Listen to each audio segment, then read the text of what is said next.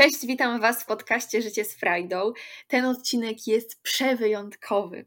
Premiera ma miejsce 12 października, a co oznacza, że mija dokładnie rok od kiedy ujrzał światło dzienne pierwszy odcinek. Bardzo się cieszę, że dalej są osoby, które słuchają Frajdy i chcą razem ze mną mieć po prostu w życiu Frajdę. O czym będzie ten odcinek, skoro nie ma żadnego gościa? No to słuchajcie, dostałam od Was parę pytań i chciałabym tutaj za chwilę na nie odpowiedzieć. I one dotyczą mnie, ale dotyczą też przyszłości tego podcastu, więc jeśli jesteście ciekawi, zapraszam. Jakie jest Twoje największe marzenie związane z nagrywaniem podcastów? Otóż po prostu robić. Jest to banalna odpowiedź, ale ja poza swoją etatową pracą bardzo bym chciała zawsze mieć ochotę, motywację i kreatywność, e, żeby te odcinki gdzieś tam pojawiały się często. Mm, no i mam problem, że często wchodzę w taki czas stagnacji, gdzie myślę sobie, że to jest jedynie za słabo, że za mało, że ktoś mi odmówi. I przede wszystkim stawiam sobie tą poprzeczkę tak cholernie wysoko, że później mam ogromny lęk przed tym, że jej sobie nie spełnię, więc najlepiej już wtedy wiecie, w ogóle nic nie robić i tak to się później kończy, że ten odcinek ląduje tutaj po trzech miesiącach. Mm, no ale idąc dalej, chciałabym też e, nagrywać w studiu i przerzucić się na takie całkowite nagrywanie w studiu, bo myślę, że jest to lepsza jakość dla Was, dla mnie i dla gościa jest to też dużo większy, myślę, że komfort takiej przestrzeni. No i też tam taka cała otoczka tego, że jest ładnie, że możemy sobie tak realnie się spotkać, przybyć piątkę i zrobić zdjęcie. Trochę się wstydzę, ale dobra, wypijam już kiedyś za to toast. Chciałabym kiedyś dostać nagrodę za ten podcast. Chciałabym, żeby on doszedł do takiego gdzieś tam stadium, że będzie faktycznie taką y, przestrzenią, takim projektem y, zmieniającym gdzieś tam ludzkie myślenie i rzeczywistość, że stworzymy gdzieś tam taką społeczność, która będzie zmieniała świat. Więc tego mi życzcie. Czy jestem aktualnie szczęśliwa? Jestem, to znaczy mieszkam tam, gdzie chcę, y, pracuję tam, gdzie zawsze chciałam być, ale myślę, że w niektórych kwestiach jeszcze bardziej muszę postawić na to, co dobre dla mnie, ale też zdaję sobie z tego sprawę, że to jest pewien proces, więc generalnie tak, ale. Czy gdybyś mogła cofnąć się w czasie i zmienić jakąś swoją decyzję, zrobiłabyś to? I tutaj yy, wiem, jak bardzo trzeba być w życiu wdzięcznym, jak traktować doświadczenie jako lekcję.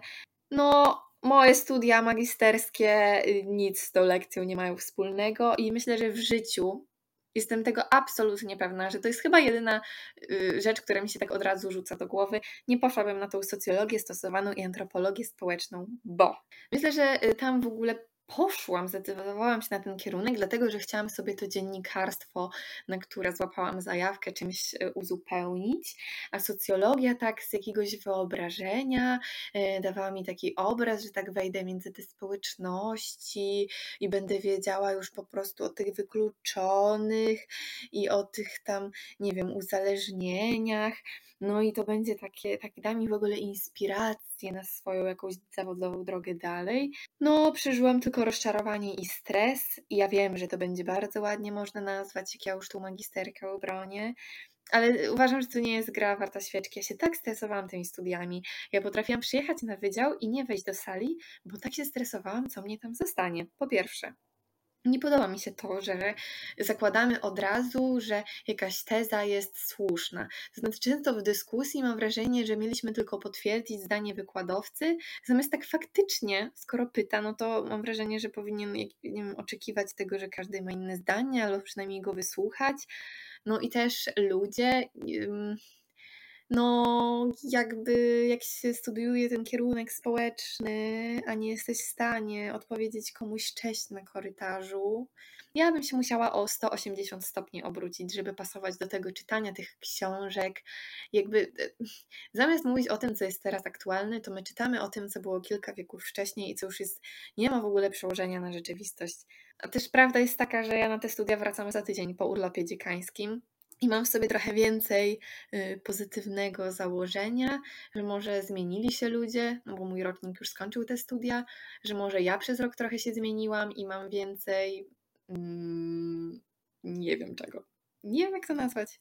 Więcej empatii. Nie wiem, więcej jakiegoś pozytywnego nastawienia, że te studia mogą mnie nie obchodzić. Chyba to jest najlepsze określenie. Czy można być w ogóle stałym w swoich poglądach? Jak to wygląda u Ciebie? I tu znowu, odnosząc się do urodzin. Dostaje się często takie życzenie: nie zmieniaj się, zostań taka, jaka jesteś.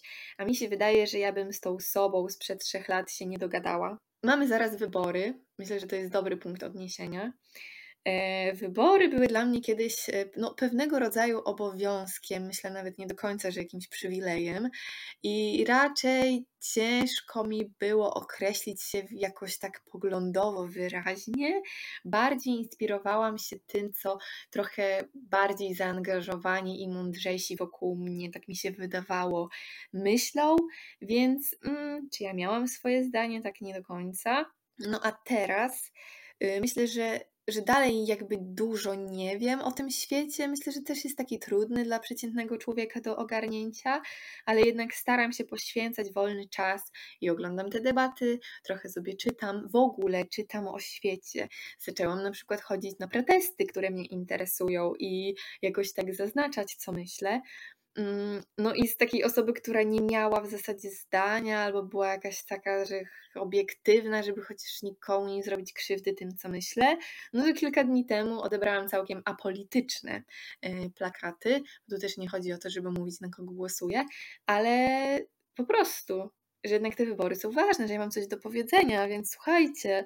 No więc myślę, że y, można być stałym w poglądach, jeśli otaczasz się ciągle tymi samymi ludźmi, albo jesteś w jakiejś takiej bani, w której nie ma nawet przestrzeni na to, żeby weszło coś z zewnątrz. Więc, a ja już w tej bani nie jestem. Co cenisz w drugim człowieku? Myślę, że cenię bardzo dużo, bo w ogóle uważam, że najlepsze, co mam w życiu, to ludzie.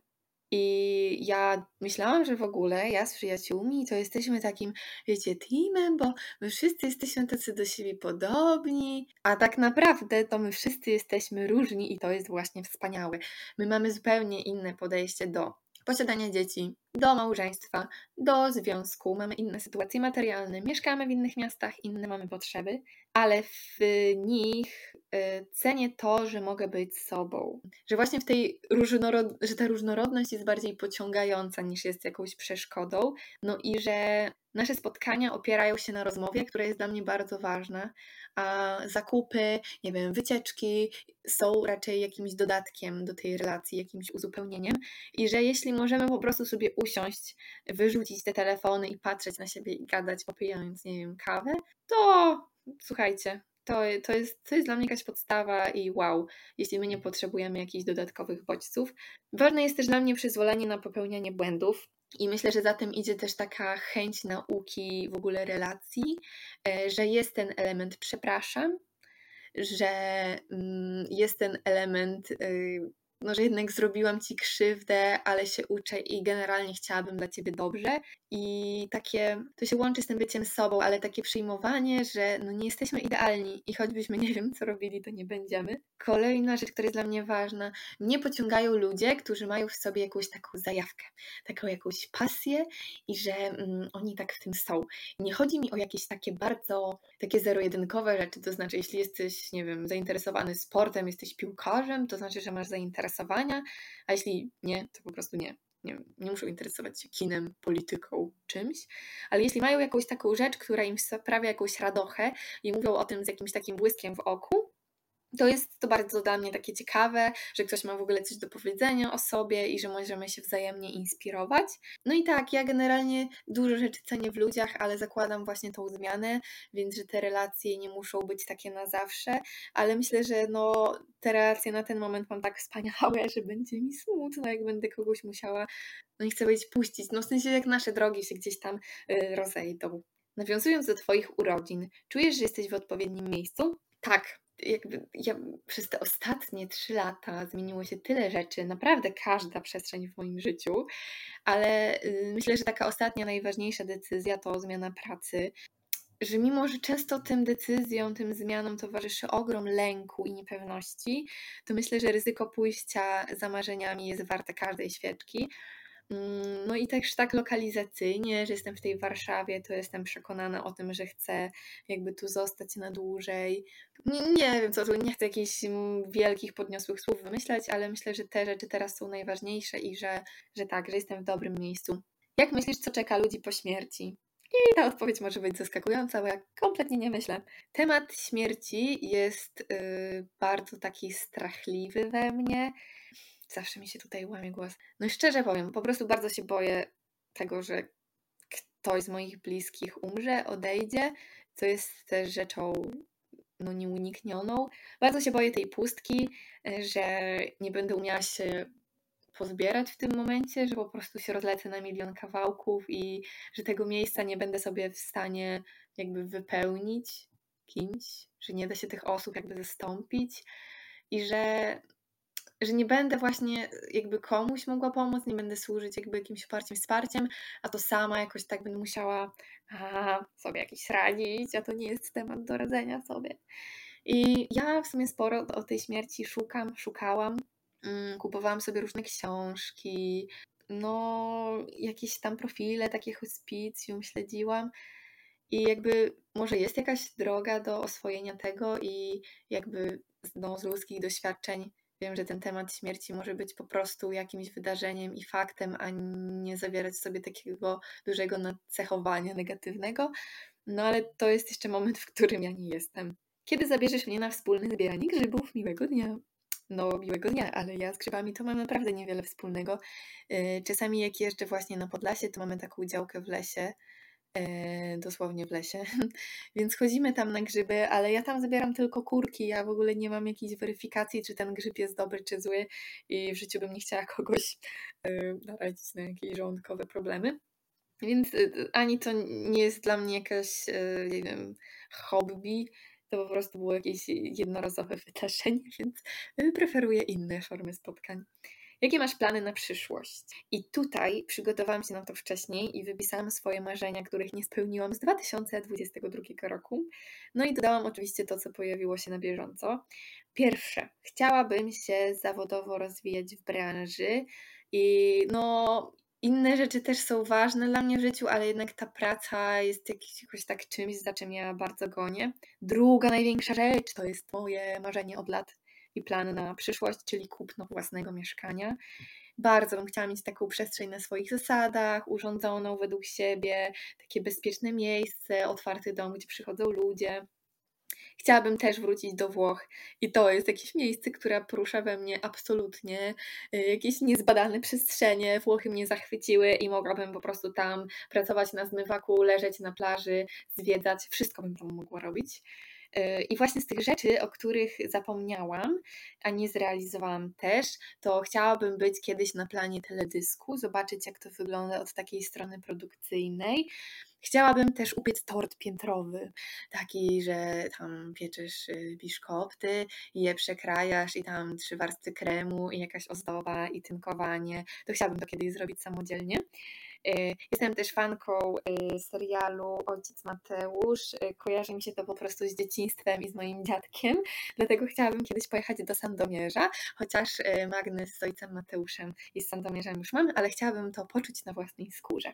No i od kilku miesięcy moja mama ma szczeniaka i no jakby to jest pies mojej mamy i ja też no nie będę jakoś tak bardzo uczestniczyć w jego życiu, ale to mnie utwierdziło w tym, jaką w ogóle zwierzak daje przestrzeń w serduszku, więc myślę, że za ileś lat, jak będę w stanie go utrzymać i tak faktycznie jakby przyłożyć się do jego e, wychowania i życia, to chciałabym mieć pieska. Czy rozważałaś kiedyś, żeby poruszać tematy dotyczące depresji czy uzależnień? Totalnie tak i mm, ja miałam kiedyś taką listę rzeczy i tematów, które chciałabym poruszyć, ale jednak kierowałam się takim y, poruszeniem serca, co jest dla mnie ważne na ten moment, co mnie interesuje, bo tak też najłatwiej mi te rozmowy jakby konstruować że to nie jest taki wyuczony scenariusz, tylko ja po prostu pytam o to, co mnie ciekawi.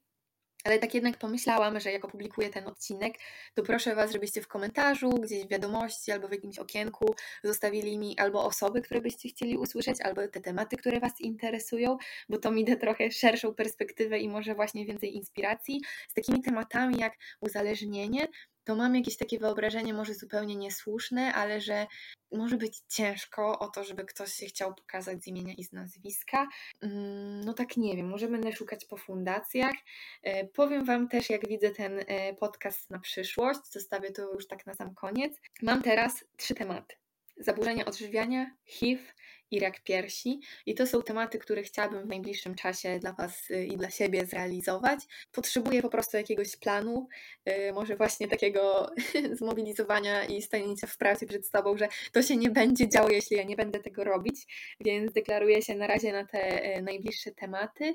Mm, chciałabym, żeby te odcinki wychodziły co najmniej raz w miesiącu i myślę, że ten raz w miesiącu jest taki bezpieczny bezpieczna ilość bez presji, y, też w zgodzie tak ze mną, z tym, co robię jednak poza prowadzeniem podcastu y, w swoim życiu. Y, ale podsumowując ten rok i pięć odcinków, które wyszły z gośćmi i dwa, w których opowiadam o sobie, to jeju, bardzo mnie to porusza. Za każdym razem mnie to porusza, że ktoś mi ufa i ktoś jednak chce przyjść do tego, nie mając z tego absolutnie żadnych korzyści, że ktoś chce się publicznie podzielić swoją historią, że ktoś jest otwarty na to spotkanie, y, a z drugiej strony, że dostaję od Was tyle jakiegoś wsparcia, że w ogóle mogę liczyć na, moją, y, na moich przyjaciół w tym, że zawsze jakoś tak mm, no, spojrzą na to, że mam pomoc w zdjęciach, w nagraniach, że totalnie wszystko sprzyja temu, żeby to się działo dalej, więc y, życzę sobie, żebym mogła taki odcinek z podsumowaniem nagrać też za rok i żeby ten, ten projekt Wam jakoś służył, żebyście mieli coś dla siebie w tym, albo po prostu odcinek do prasowania, e, który Wam leci w tle, albo coś, co po prostu odpowiada na Wasze potrzeby jest dla Was ważne i Was jakoś edukuje. Także dzięki i do zobaczenia w kolejnym odcinku. Pa!